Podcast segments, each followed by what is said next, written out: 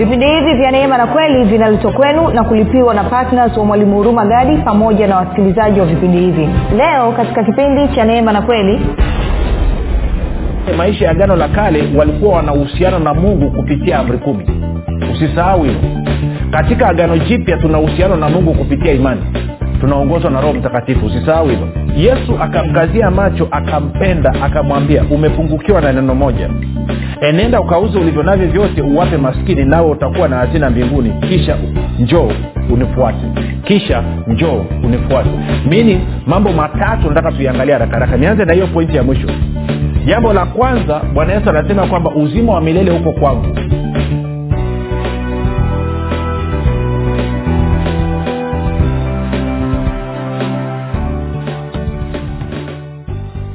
bisha katika mafundisho ya kristo kupitia vipindi vya neema na kweli. Jina langu naitwa huruma gadi. Ninafuraha kwamba umeweza kuungana nami kwa mara nyingine tena ili kuweza kusikiliza kile ambacho bwana wetu yesu kristo ametuandalia. Kumbuka tu mafundisho ya kristo yanakuja kwako kila siku muda na wakati kama huu yakiwa na lengo la kujenga na kuimarisha imani yako wewe unayenisikiliza ili uweze kukua na kufika katika cheo cha kimo cha utimilifu wa kristo. Kwa lugha nyingine ufike mahali uweze kufikiri kama kristo uweze kuzungumza kama kristo na uweze kutenda kama kristo kufikiri kwako rafiki kuna mchango wa moja kwa moja katika kuamini kwako. Ukifikiri vibaya utaamini vibaya. Ukifikiri vizuri utaamini vizuri. Hivyo basi fanya maamuzi ya kufikiri vizuri na kufikiri vizuri ni kufikiri kama kristo na ili uweze kufikiri kama kristo huna budi kuwa mwanafunzi wa kristo. Na mwanafunzi wa kristo anasikiliza na kufuatilia mafundisho ya kristo kupitia vipindi vya neema na kweli. Tunaendelea na somo letu ambalo lina kichwa kinachosema tatizo ni nini katika uchumi wangu? Na tumekusha kuangalia mambo kadhaa. Kama hujafanikiwa kusikiliza vipindi vitatu vilivyopita na kushauri uweze kufanya namna hiyo. Ni vipindi vya muhimu mno vinaweka msingi mzuri mno na kwa maana hiyo vitakupeleka katika uwanda mwingine vitajibu maswali yako shida ilipo ni wapi lakini kama ungependa kupata mafundisho yao kwa njia ya youtube tunapatikana katika youtube kwa jina la mwalimu huruma gadi. Ukifika pale subscribe. Pia usisahau kushare pamoja na kulike, kulike pamoja na kushare. Na kama ungependa kupata mafundisho yao kwa njia ya sauti basi tunapatikana katika google podcast apple podcast na spotify. Nako pia kwa jina la mwalimu huruma gadi. Na kama ungependa kupata mafundisho yao kwa njia ya whatsapp ama telegram kuna grupu linaitwa mwanafunzi wa kristo. Unaweza ukatuma ujumbe mfupi tu ukasema niunge katika namba 789 5242 nawe utaunganishwa Uh, nitoe shukurani za dhati kwako kwa ambao umekuwa ukisikiliza na kufuatilia mafundisho ya kristo eh, kupitia vipindi vya neema na kweli. Umekuwa ukifuatilia kila siku umekuwa ukihamasisha na wengine nao waweze kufuatilia. Lakini zaidi ya yote umekuwa ukiwashirikisha kile ambacho umejifunza. Nasema asante sana. Na kama unajiunga kwa mara ya kwanza ama kusikiliza kwa mara ya kwanza vipindi vya neema na kweli basi nikupe ongera kwa kuweza kusikiliza na nikukaribishe na nikuambie kwamba karibu katika mafundisho ya kristo. Lakini nikupe angalizo dogo tu kwamba mafundisho ya kristo ni tofauti sana mafundisho ambayo umeweza kuyasikia mafundisho ya kristo yamejikita katika kumwezesha mkristo mtu aliyezaliwa mara ya pili aweze kuishi kwa imani ndani ya ufalme wa mungu kwa kuwa yeye sasa ana uhusiano na mungu kupitia agano jipya agano la bwana na mwokozi wetu yesu kristo. Na kwa maana hiyo mengi tunayozungumza tunazungumza tukimwangalia mtu aliyezaliwa mara ya pili ambaye yuko ndani ya agano jipya. Kuna mafundisho mengi sana yanazungumza na mtu aliyezaliwa mara ya pili lakini bado anachukulia kana kwamba yuko katika agano la kale. Na hivyo lazima kutakuwa kuna mgongano. Kwa hiyo mgongano unapokuja hebu usizime redio yako wala usitoke kwenye grupu nipe siku tatu mfululizo roho mtakatifu atakuhudumia naamini utaona kile ambacho mungu alikusudia ukione kwa uh, kupitia kazi yake kamilifu aliofanya kupitia bwana wetu yesu kristo ni kushukuru wewe ambaye umekuwa ukifanya maombi kwa ajili ya kwangu mimi pamoja na timu yangu na kwa ajili ya wasikilizaji wa vipindi vya neema na kweli. Asante sana kwa maombi yako. Maombi yako yanaleta tofauti kubwa sana. Ni kushukuru kwa vile ambavyo umekuwa ukisimama pamoja nasi katika maombi kila itwapo leo. Kumbuka tu unapofanya maombi kwa ajili ya wasikilizaji wa vipindi vya neema na kweli simamia waefeso mlango wa kwanza mstari wa 17 hadi 23 na wakolosai mlango wa kwanza mstari wa 9 hadi ule wa kumi na moja. Na mwisho nitoe shukurani za dhati kwako wewe ambao umefanya maamuzi ya kuwa patna wa vipindi vya neema na kweli na kwamba kila mwezi kwa mapato yako na sadaka yako ya upendo unachangia gharama za kupeleka injili kwa njia ya redio. Nasema asante sana kwa upendo wako asante sana kwa uaminifu wako asante sana kwa kujitoa na kujituma. Na kama unanisikiliza na umekuwa ukisikiliza walau umesikiliza zaidi ya mwezi mmoja mfululizo na haujafanya maamuzi ya kuwa patna wa vipindi vya neema na kweli swali langu ni moja tu kwako. Kwa nini haujafanya maamuzi? Ingia kwenye maombi muulize bwana yesu akikupa go ahead akikuruhusu basi fanya hayo maamuzi. Baada ya kusema hayo basi nataka tuendelee na somo letu moja kwa moja. Kumbuka tunajiuliza tatizo ni nini katika uchumi wangu. Na kama ambavyo nimesema katika vipindi vilivyopita kwamba wakristo wengi wamekuwa wana changamoto katika uchumi wao. Na tukaangalia tafsiri ya neno uchumi katika dictionary ama katika kamusi ya miriam webster anasema an, tukatoka kwamba ni, ni, ni, ni utaratibu ama mchakato au mfumo wa upatikanaji ama utengenezaji na upatikanaji na kununua na kuuza wa bidhaa pamoja na huduma. Nikakwambia kwa sababu ya ma, ma, mazungumzo yetu tutasema basi kwamba uchumi ni mchakato au mfumo wa upatikanaji wa bidhaa pamoja na huduma. Na nikizungumzia neno upatikanaji nazungumzia ni pamoja na kuzalisha kununua e, kusambaza pamoja na, na, na kuuza ku, ku, ku, nini, kusambaza kuuza na kununua. Baada ya kusema hayo basi nikasema hivi kwamba msingi wa uchumi wako unaweza ukawa ni mungu na nguvu zake au msingi wa uchumi wako unaweza ukawa ni wewe mwenyewe na nguvu zako mwenyewe. Tukaona pia kwamba msingi wa uchumi wangu unapokuwa uh, ni mungu pamoja na nguvu zake hayo yanakuwa ni maisha ya baraka. Nitaishi chini ya baraka na baraka ya abrahamu itatenda kazi katika maisha yangu. Lakini kama msingi wa uchumi wangu inakuwa ni nguvu zangu mwenyewe yaani juhudi zangu mwenyewe na kutegemea nguvu zangu mwenyewe basi hayo ni maisha yatakayokuwa chini ya laana tunapata hiyo katika uh, yeremia kumi na saba mstari wa tano hadi ule wa saba. Tuko sawa sawa. Sasa nikakueleza kwamba mungu anaonyesha wazi kabisa kwamba utakapofanikiwa maisha yako ya kila siku usije ukaseme moyoni mwako kumbukumbu la torati 817 kwamba ni nguvu zangu na uwezo wangu ndio umenipatia haya yote nilionayo anasema bali utamkumbuka bwana mungu wako kwa kuwa ndiye akupae nguvu za kupata utajiri ama kupata yote ulioyapata na tukaona mungu anasema kwamba utakapomwacha yeye na kuandamia miungu mingine na tunafahamu pa inazungumziwa miungu ya fedha na dhahabu. Eh, kuangalia kwenye ile kutoka mlango wa ishirini mstari ule wa ishiri na mbili hadi wa ishiri na tatu. Anasema ukaanza kuiabudu na kuitumikia hiyo miungu mingine. Anasema utaangamia hakika na nikakwambia basi katika maisha ya agano jipya tunaishi kwa imani. Na katika maisha ya agano la kale walikuwa wanaishi kwa kufuata amri kumi. Ndo utaratibu ambao mungu alikuwa ameuweka. Na nikakwambia neno linasema kwamba kila uh, eh, kwanza anasema pasipo imani haiwezekani kumpendeza mungu. Waibrania 116 na warumi 14 b inasema kila tendo lisilo la imani ni dhambi na tunafahamu basi mshahara wa dhambi ni mauti. Kwa hiyo rafiki kama maisha yako na maisha yangu mimi ya kila siku siyaishi kwa imani then maanaake naishi katika dhambi. Sasa inawezekana kuna baadhi ya maeneo ninaishi kwa imani na kuna baadhi ya maeneo siishi kwa imani. Na ninaposikiliza mazungumzo ya wakristo wengi watu waliozaliwa mara ya pili ni dhahiri inaonyesha asilimia kubwa hawaishi kwa imani inapokuja kwenye eneo zima la uchumi wao hawatumii imani kabisa. Na kwa maana hiyo wanaishi katika dhambi katika hilo eneo la uchumi wao.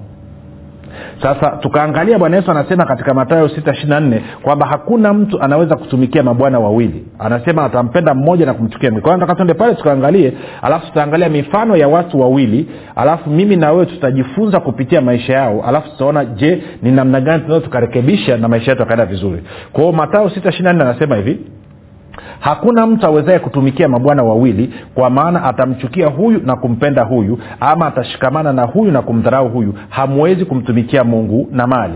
Sasa napenda kusoma kwenye bibilia ya tafsiri ya, ya kusoma kwa urahisi tku yeye anasema hivi uh, hamwezi kuwatumikia mabwana wawili kwa wakati mmoja mtamchukia mmoja na kumpenda yule mwingine na mtakuwa waaminifu kwa mmoja na kumdharau yule mwingine. Hamwezi kumtumikia mungu pamoja na pesa. Na tukaona bwana yesu anasema tafuteni kwanza. Anasema okay labda moja niongeze na hiyo. Tena tukaangalia kwenye eh, matayo sita thelathina moja hadi thelathina tatu. Eh, matayo sita thelathina moja hadi thelathina tatu. Alafu tunaona kitu anachokisema. Eh, anasema anasema msisumbuke basi mkisema tule nini au tunywe nini au tuvae nini. Kwa lugha nyingine hajasema usijishughulishe ila amesema usifanye wasiwasi. Angalia tku anavyosema anasema anasema huo e, mstari anasema msijisumbue na kusema tutakula nini au tutakunywa nini au tutavaa nini. Msijisumbue. Biblia ya tafsiri ya, ya, ya biblia anasema basi msiwe na wasiwasi. Tuko sawasawa. Na anasema haya ndiyo mambo ambayo watu wasiomjua mungu huyawazia daima.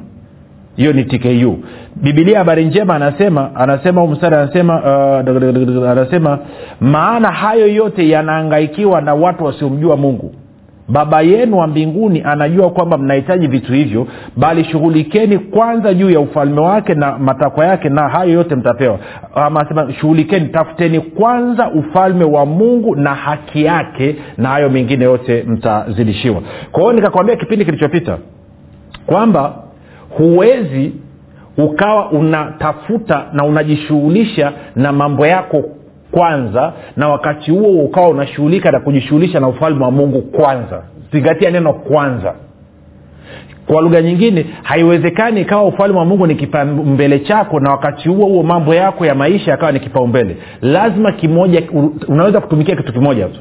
Kwao unaweza ukawa unatafuta ufalme wa mungu kwanza na kwa maana hiyo bwana yesu anasema automatikali ufalme wa mungu utakuhudumia ama utaacha kutafuta ufalme wa mungu kwanza ukaanza kujishughulisha na mambo yako na maisha yako na hivyo ufalme wa mungu ukashindwa kukuhudumia. Ndicho ambacho nilikuonyesha katika kipindi kilichopita. Kwao lazima ufanye maamuzi. Sasa ili kuliweka hili sawa nataka tuende tukaangalie maisha ya watu wawili kwenye bibilia nataka tuangalie maisha ya daudi mfalme daudi jinsi alivyoenenda katika eneo hili na tuangalie maisha ya yule kijana tajiri ambaye alikwenda kwa bwana yesu akiwa anataka uzima wa milele anataka ufalme alafu tuone nini kilitokea na tuone tunajifunza nini ili tuweze kurekebisha uchumi wetu. Kwa moja kwa moja nataka tuende kwenye marko. Mimi mstari naujua. Najua unajua. Shida ni kwamba haupati ufunuo kwa sababu hupendi kurudia kusoma. Kumbuka roho mtakatifu ana uwezo wa kufundisha kitu kipya kila siku. Anaweza akatumia mstari mmoja akakufundisha vitu vipya kila siku milele yote. Tuna mtumishi anaitwa billy graham alikuwa akihubiri yohana tatu kumi na sita kila kwa miaka zaidi ya stini na kila siku watu walikuwa wanakula ufunuo mpya. Kwa hiyo usije ukasema nimeshasikia tena kwenye kitu kingine. Haya marko kumi ntaanza mstari wa kumi na saba tutaenda mpaka mstari ule wa ishirini na nne anasema hivi hata alipokuwa akitoka kwenda njiani mtu mmoja akaja mbio akampigia magoti akamuuliza mwalimu mwema nifanye nini nipate kuurithi uzima wa milele kwa huu ndugu anataka kurithi uzima wa milele yesu akamwambia kwa nini kuniita mwema? Hakuna aliye mwema ila mmoja ndiye mungu. Wazijua amri usiue usizini usiibe usishuhudie uongo usidanganye waheshimu baba yako na mama yako. Akamwambia mwalimu haya yote nimeyashika tangu utoto wangu. Yesu akamkazia macho akampenda akamwambia umepungukiwa neno moja. Enenda ukauze ulivyo navyo vyote uwape maskini nawe utakuwa na hazina mbinguni. Kisha njoo unifuate. Walakini yeye akakunja uso kwa neno hilo akaenda zake kwa huzuni kwa sababu alikuwa na mali nyingi. Tuchambue kwanza hicho tulichokisoma hapo. Kwa huyu ndugu ni tajiri. Anakuja kwa bwana yesu anasema mwalimu mwema nifanye nini nipate kuurithi uzima wa milele? Alafu bwana yesu anaambia kwa nini kunyiita mwema? Of course ana sitaki kupita sana huko. Anasema mungu ndiye mwema peke yake. Meaning wewe umekuja kwangu mimi yesu unaniangalia kama binadamu lakini umeshindwa kuelewa kwamba mimi ni mungu katika mwili kwao ni, ni, ni address zungumza na mimi kana kwamba unatambua kwamba mimi ni mwana wa mungu na kwa maneo ni mungu katika mwili. Usiishie tu kusema mwalimu kwamba mii ni mtu mwema no. Okay. Mstari wa kumi na tisa bwana yesu anaambia kama unataka kurithi uzima wa milele anamuuliza wazijua amri? Usiue usizini usiibe usishuhudie uongo usidanganye waheshimu baba yako na mama yako. Kumbuka huyu kijana ni anaishi katika agano la kale na agano la kale maisha ya agano la kale walikuwa wanahusiana na mungu kupitia amri kumi. Usisahau hilo. Katika agano jipya tuna uhusiano na mungu kupitia imani. Tunaongozwa na roho mtakatifu. Usisahau hilo. Kwa hiyo kijana anasema akamwambia mwalimu haya yote nimeyashika tangu utoto wangu. Alafu biblia anasema yesu akamkazia macho akampenda akamwambia umepungukiwa na neno moja enenda ukauze ulivyo navyo vyote uwape maskini nawe utakuwa na hazina mbinguni. Kisha njoo unifuate. Kisha njoo unifuate. Mini mambo matatu nataka tuiangalia haraka haraka. Nianze na hiyo pointi ya mwisho. Jambo la kwanza bwana yesu anasema kwamba uzima wa milele huko kwangu. Uzima wa milele hauko kwenye wewe kutunza amri kumi. Na kama wewe ni msomaji wa bibilia utakumbuka katika yohana tano anawaambia mafarisayo mwachunguza chunguza maandiko mkidhania kwamba ndani yake mna uzima wa milele na hayo maandiko yote yanazungumzia habari zangu mimi. Na mnakataa kuja kwangu ili mpate uzima wa milele. Kwa hiyo uzima wa milele hauko kwenye kutunza amri kumi uzima wa milele huko kwa yesu. Ndicho ambacho kitu cha kwanza anamwonyesha ukijana jambo la pili jambo la pili ni hili na, of course hiyo kwenye jambo la kwanza kwamba uzima huko kwa yesu na kwa maana ili uweze kupata uzima kwa yesu lazima imani yako iwe kwa yesu. Jambo la pili ni kwamba anamwita umezishika amri zote. Kijana anasema nimeshika amri zote tangu utoto wangu. Okay. Bwana yesu anaamua kumjaribu kwa vitendo kwenye amri ya kwanza. Kumbuka alisema hakuna mtu anaweza kutumikia bwana wawili. Hauwezi kumtumikia mungu na mali ama mungu na pesa. Na huyu kijana ana mali na kwa maana hiyo kwamba bwana yesu anasema nini? Mali ama pesa inaweza ikachukua nafasi ya mungu kwenye maisha ya mtu. Na ikasababisha mtu akaanza kufukuzia akawa anaandama anaandamia mali ama fedha akawa anaandamia akawa anaabudu na kutumikia fedha. Kwa huu kijana anajaribiwa kwenye amri ya kwanza. Anaambia kauze vitu vyako vyote ulivyo navyo gawia masikini kisha njoo unifuate kwa hiyo kijana anajaribiwa kwenye amri ya kwanza anashindwa. Na wakristo wengi sana tungewajaribu kwenye amri ya kwanza wanashindwa. Kwa sababu gani? Kwa sababu tegemeo lao haliko kwa mungu ambaye anatoa fedha na mali na utajiri. Tegemeo lao liko katika fedha na mali ambazo wamepewa na mungu. Kwa hiyo badala ya kumwabudu muumbaji wanaabudu kilichoumbwa. Badala ya kumtegemea muumbaji wanategemea kilichoumbwa na ndo ilikuwa shida ya huyu kijana. Kwa hiyo inamaana si kweli kwamba alikuwa anatuza hizi amri. Lakini jambo la tatu ambalo la muhimu kabisa ambalo mwanyesa anatuonyesha hapa. Kumbuka kijana alivyoambiwa kauze mali gawia maskini kisha njoo unifuate anasema lakini yeye akakunja uso kwa neno hilo akaenda zake kwa huzuni kwa sababu alikuwa na mali nyingi. Sasa kabla ya kumwambia akauze bwana yesu alimwangalia akampenda. Maana yake nini? Kijana nia yake ni njema.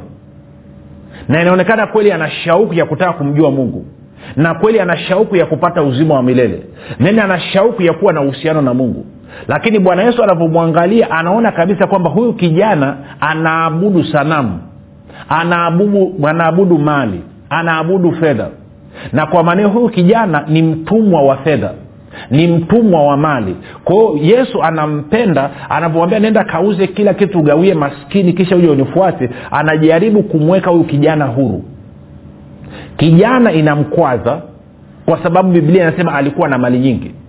Na kwa maana hiyo inakuonyesha kitu kimoja kwamba moyo wa huyu kijana haukuwa ukimtegemea mungu.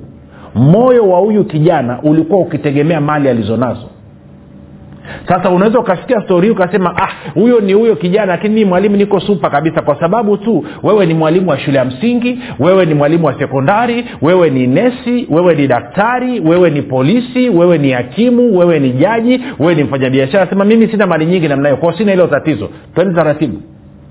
Moyo wako uko wapi? Tegemeo lako liko wapi? Liko kwa mungu ama liko kwa fedha?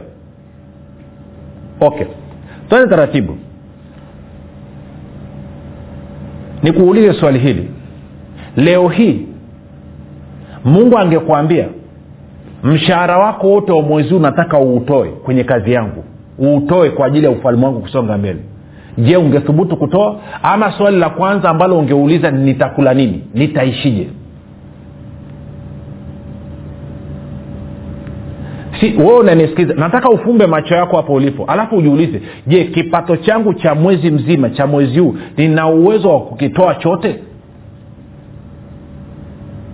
Kama hauwezi unaanza kuwa na wasiwasi utakula nini utakunywa nini utavaa nini ni uthibitisho. Moja hujamjua mungu. Na mbili tegemeo lako haliko kwa mungu. Moyo wako hauko kwa mungu. Moyo wako uko kwenye fedha na vitu na kwa maana kwenye ibada ya sanamu na kwa maana hiyo mungu anasema utaangamia hakika. Sio mimi nakulaani naelezea kile tulichokisoma. Mwalimu na laani no, no, no. nakuelezea alichokisema. Anasema kama tegemeo lako sio kwangu mimi mungu. Kama imani yako haiko kwangu mimi tegemeo lako liko kwenye vitu vingine miungu mingine fedha na dhahabu. Anasema utaangamia hakika. Kwa nini? Kwa sababu umechagua kuishi maisha ya chini ya laana na sio maisha ya chini ya baraka. Kumbuka kila tendo lisilo la imani ni dhambi. Kwa kwa kuwa imani yako haiko kwa mungu iko katika vitu unategemea vitu maanake huko nje ya imani. Na kwa maana hiyo mshahara wa dhambi ni mauti. Kwao sio kwamba mtu anakulaani na kuonyesha system inavyofanya kazi kwa hiyo niende mbali zaidi. Wewe ulie labda mfanyabiashara ama whatever. Wewe ambaye una akiba benki nikuulize swali tu. Maake nataka tujipime. Mungu angekwambia leo hii kafunge akaunti yako chukua kila senti iliyoko katika akaunti yako njoo gawia maskini ama peleka kwenye kazi yangu. Je utathubutu kufunga hiyo akaunti na kwenda kugawia maskini? Je utathubutu kufunga hiyo akaunti na kupeleka hela katika injili ama utapata kigugumizi ama utapata shida. Utasema nitakula nini? Nitakunywa nini? Nitavaa nini? Nitalipa ada za watoto na nini? Nitalipa kodi ya nyumba na nini? Ukishaona hayo maswali yananyenyuka maanaake ni kwamba moyo wako una shida. Kwamba badala ya moyo wako kuwa kwa mungu moyo wako uko kwenye vitu. Bwana yesu alisema hazina ya mtu ilipo ndipo na moyo wake ulipo. Inaanza kuja kuja rafiki. Kwa hiyo na nakuhakikishia labda saa nyingine labda watu wenye hela nyingi zaidi wanaweza wakathubutu zaidi kumwamini mungu kuliko watu wenye hela kidogo. Kwa hiyo mpaka mimi na wewe rafiki tutakapofika mahali tuwe tuko huru kutoka katika kutegemea fedha na mali bado bado mioyo yetu haiko sehemu sahihi. Bado itakuwa tuko chini ya laana. Bado tunaishi kwa kutegemea nguvu zetu wenyewe na hivyo tunategemea fedha badala ya kuishi kwa kutegemea nguvu za mungu na hivyo kutegemea ufalme wake. Inaanza kuja kuja rafiki. Hiyo ndio testi ndio maana labda niende mbele. Ndio maana mungu akasema okay, ili ili basi maisha yaweze kwenda kila mtu atakapopata kipato nataka atoe fungu la kumi asilimia kumi ni ya kwangu. Mungu, mungu ndo amesema hivyo na, na abrahamu alianza kutoa fungu la kumi kabla torati sheria ijaja kwa hiyo sio kaniletea hadithi ya kwamba hiyo ni torati ni sheria. No fungu la kumi liko kabla torati haijaja. Miaka mia nne na thelathini kabla ya torati kuja tayari abrahamu alikuwa anatoa fungu la kumi. Na tunafahamu abrahamu alikuwa amebarikiwa sana alikuwa amestawi sana alikuwa na kila kitu. Isaka mwanaye hivyo hivyo yakobo mwanaye hivyo hivyo mjukuu na kadhalika na kadhalika. Sasa kama unapata shida kutoa fungu la kumi na fungu la kumi alisema unalitoa kuonyesha mambo kadhaa lakini walau mambo ma, mawili makubwa ama matatu. Moja unatoa fungu la kumi kuonyesha kwamba unatambua kwamba mungu ndiye chanzo cha ustawi wako na mafanikio yako na uchumi wako kwamba mungu ndio msingi wako. Na mbili unatoa fungu la kumi kuonyesha kwamba unamcha bwana. Na tatu unatoa fungu la kumi kuonyesha kwamba unamheshimu bwana na of course nne unatoa fungu la kumi kwa sababu unampenda bwana. Hayo ndo mambo ambayo yalitakiwa ya kuchochee wewe kutoa fungu la kumi ukubaliana na hayo maelekezo.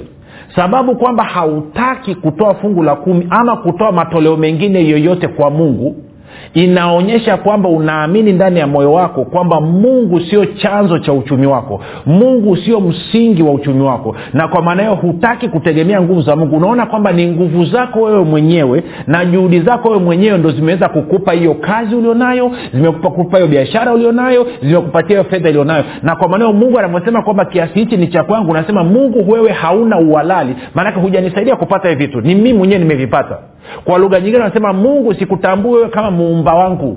Wewe sio muumba wangu. Sijui aliniumba lakini sio wewe. Kwa hiyo huwezi ukaja ukasema kwamba hapa nikupe kiasi hichi kwa nini nikupe kiasi hichi wakati wewe mungu hujashiriki katika kunisababisha mi kukipata? Kwa nini mungu uniambie nikupe asilimia kumi wakati wewe mwenyewe hujashiriki kunipatia? Kwa wewe mungu ni mgumu wewe mungu ni dhulumat maanaake unavuna mahali usipopanda. Unakuwa kama yule mtu wa talanta moja. Alifukia talanta yake chini akasema nakujua wewe u mgumu unavuna mahali usipopanda. Kwa hiyo kama yule mtu alivyokuwa na hofu na akawa na choyo yenye wivu na akawa na uvivu wa imani ndivyo na sisi leo hii wakristo wengi tulivyo. Hatutaki wala mtu yote atuambie kwenye habari ya kumtolea mungu. Kwa sababu gani? Huyu mungu hajanipa kitu. Huyu mungu mwizi tu anataka kuchukua asilimia kumi ya kwangu ya nini siko nanyeana nachokizungumza rafiki. Najua huisemi hivyo waziwazi lakini kwenye moyo wako. Kumbuka nasema usiseme moyoni mwako. Nguvu zangu ndio zimenipatia utajiri huu. Bali utamkumbuka bwana mungu wako kwa kuwa ndiye akupae nguvu za kupata utajiri. Kwa hiyo navyoambia habari ya kutoa alafu nikakataa maanake nasema mungu ni dhulumati mungu ni mwizi hajachangia chochote hajanipa chochote hastahili kupata chochote. Mimi nimevuja jasho nimefanya kazi yangu alafu anakuja kuchukua tu hivi na watu wake the so called watumishi. Thubutu sikupi chochote mungu takupa shilingi mia mbili ama mia tano. Sinsumbue hapa. Neno neno kitu gani? Achana na mimi. Aha. Alafu unashangaa kwa nini uchumi wako na maisha yako yanakuwa magumu. Unashangaa kwa nini magonjwa yanakuandama unashangaa kwa nini watoto matatizo sio kwa sababu umekataa kutoa ni kwa sababu umekataa kumpa mungu moyo wako. Umekataa kumwamini mungu na maisha yako. Na bwana yesu alisema aliye mwaminifu katika lilo dogo huwa mwaminifu katika lilo kubwa. Na akasema lililo dogo ni kumwamini mungu katika eneo la fedha. We umeshindwa kumwamini rafiki. Kwa nini maisha yako asiende vibaya kwa sababu umechagua kuishi chini ya laana baada ya kuchagua kuishi chini ya baraka. Unanipata hapo rafiki nachokizungumza nasema mwalimu leo umenyuka. Sijanyuka nakueleza ukweli tu. Kwao nataka wewe mwenyewe ucheki ukiambiwa leo utoe mshahara wako wote ugawie maskini utathubutu? Ukiambiwa leo ufunge akaunti yako ugawie maskini utathubutu? Kama unaona unapata shida maanake moyo wako una shida haumtegemei mungu unategemea fedha na mali zako. Na hiyo ni ibada ya sanamu na uko chini ya laana. Na mimi sitaki uwe chini ya laana nataka uwe chini ya baraka. Jina langu naitwa huruma gadi yesu ni kristo na bwana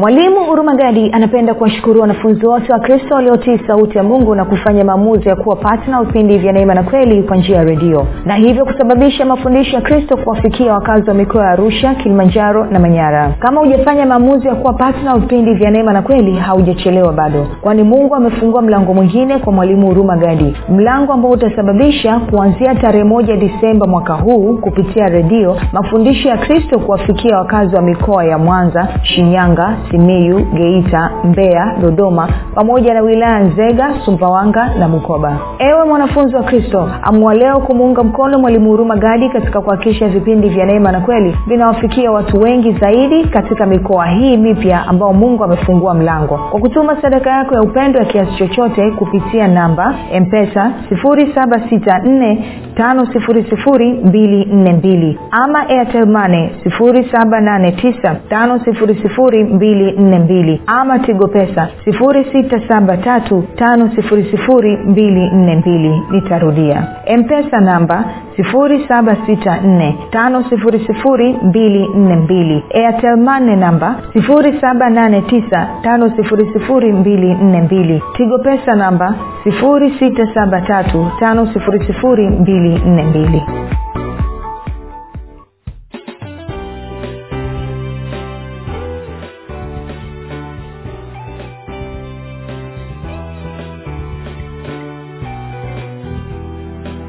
umekuwa ukisikiliza kipindi cha neema na kweli kutoka kwa mwalimu huruma gadi. Kwa mafundisho zaidi kwa njia ya video usiache kusubscribe katika youtube channel ya mwalimu huruma gadi na pia kumfuatilia katika apple podcast pamoja na google podcast kwa maswali maombezi ama kufunguliwa kutoka katika vifungo mbalimbali vya ibilisi tupigie simu namba 7645242 au 7895242 au 6735242